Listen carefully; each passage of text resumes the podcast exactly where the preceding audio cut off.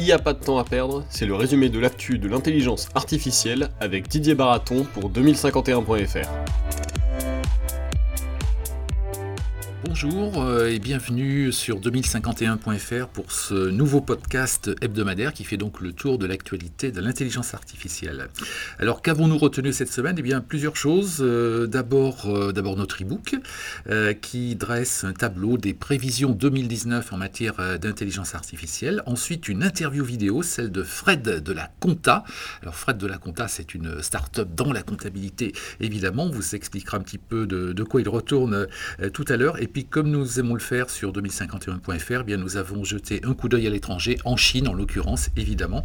Et puis un petit coup de chapeau en France à Engie qui euh, fait des petits déjeuners qui s'appellent le réveil digital. Et mardi matin, mardi dernier, ce réveil digital était consacré à l'intelligence artificielle. Et puis on citera également euh, deux études, l'une sur les finances et l'autre sur l'emploi qui méritent le détour, évidemment qui parlent euh, d'intelligence artificielle. Alors d'abord les prévisions 2019 et notre e-book. Ben, ça tombe bien les prévisions 2019 parce que euh, l'intelligence artificielle avait un petit peu besoin quand même de, euh, de revenir sur Terre. Il y a eu beaucoup de marketing, trop de marketing, euh, trop d'idées toutes faites sur le, sur le sujet. Donc nous avons compilé plusieurs études de cabinets comme, comme Deloitte, comme McKinsey, comme Webstone, et puis aussi une interview d'un l'un des patrons de Nuance Communication, qui est donc une, une société américaine. Et ça c'est très intéressant parce qu'on a eu des opinions qui n'étaient pas toutes, toutes aussi euphoriques que que, par le passé, et en tout cas assez précises, par exemple dans le monde de l'entreprise.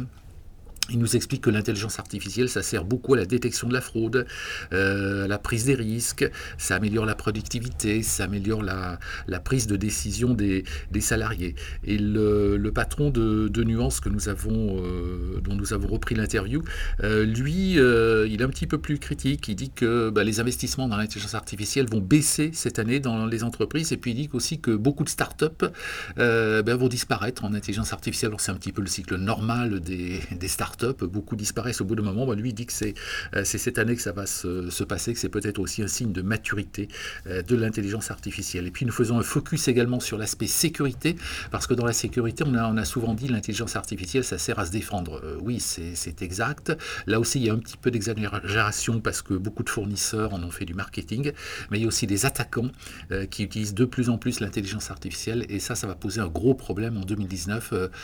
comment se défendre face à des attaques qui, qui passent par de, euh, de l'intelligence artificielle.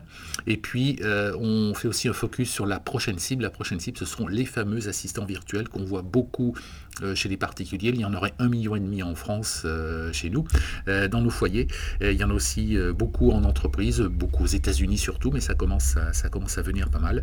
Et puis, on fait aussi un focus sur 2019, qui sera sans doute l'année de, l'éthique en matière d'intelligence artificielle. Donc, en France, en Europe, c'est un thème, un thème à la mode, mais aussi aux États-Unis unis ça commence, et puis les Chinois commencent à être agacés par ce par cette thématique que les Occidentaux reprennent, à foison, euh, évidemment en, critiquant euh, leurs adversaires euh, chinois.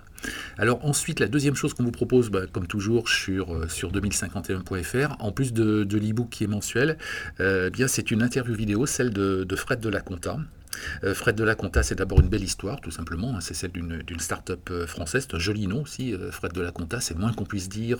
Ils n'ont pas mis data ou IA quelque chose en essayant de, broder autour. Fred de la Conta, ça, ça se retient. Et dans le monde de la, comptabilité, ça, je pense que ça, dénote un petit peu.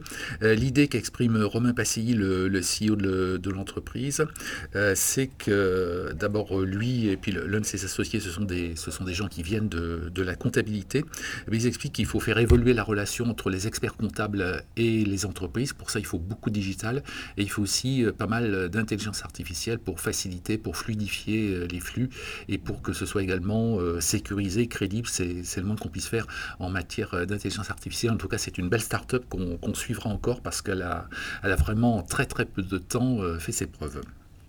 Alors ensuite, eh bien nous, avons jeté deux coups d'œil en Chine. C'est presque toutes les semaines 2051 qu'on jette un coup d'œil en Chine parce qu'il se passe beaucoup de choses et puis ça, euh, ça interroge, ça intrigue pas mal. Alors d'abord, il, y a un article qui nous explique qu'il y a trois sociétés dont on parle tout le temps, Alibaba, Baidu et Tencent, qui ont véritablement mis la main sur l'intelligence artificielle en Chine, non seulement par leurs investissements euh, en propre, mais également en investissement dans d'autres entreprises. Et du coup, ils détiennent euh, la moitié, voire plus de la moitié du, marché chinois de l'intelligence artificielle. C'est assez colossal. Alors ça a des conséquences évidemment, c'est-à-dire que la Chine fait d'énormes efforts, mais cet article, c'est une traduction d'un article du MIT.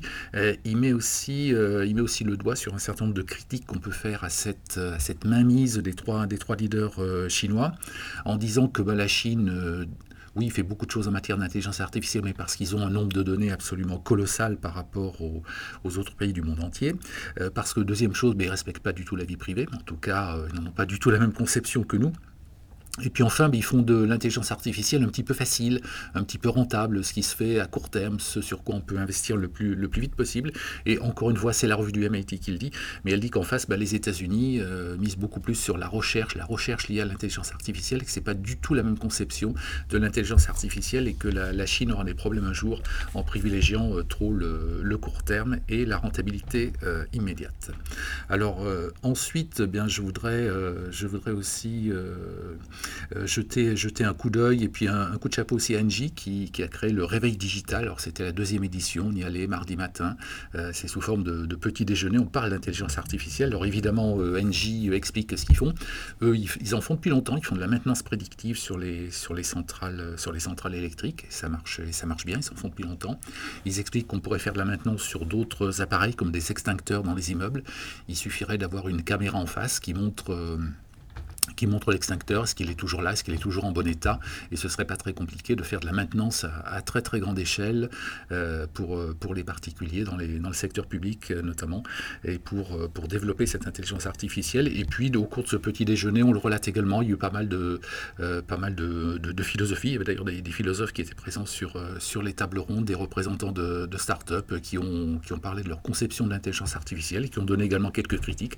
C'est toujours intéressant ça permet d'avancer en cette année 2019 où, euh, comme l'expliquent nos prévisions, il va falloir un petit peu se, décider et concrétiser un certain, nombre, un certain nombre de choses.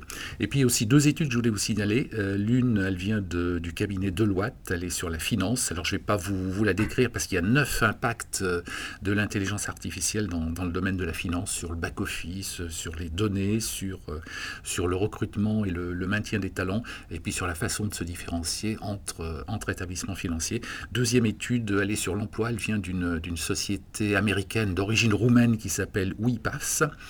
Et elle explique que la France est bien septième en nombre d'offres d'emploi en matière d'intelligence artificielle dans le monde, qu'elle est également septième euh, si on rapporte le nombre d'emplois, d'offres d'emploi en intelligence artificielle par rapport à la population active. Donc c'est une situation qui est quand même assez, euh, assez moyenne, c'est assez loin de, euh, de l'idée qu'on avait que la France, grâce à, ses chercheurs, avait une position assez privilégiée en matière d'intelligence artificielle. Alors c'est pas, pas négligeable, mais on est, simplement dans le peut-être dans, le ventre mou des grands pays de, l'intelligence artificielle. Euh, donc, bah, une fois de plus, comme on aime bien sur 2051.fr, on a aussi un petit point de vue un peu critique euh, sur, euh, sur l'intelligence artificielle. voilà, merci pour votre écoute et puis à la semaine prochaine pour une autre synthèse sur l'intelligence artificielle.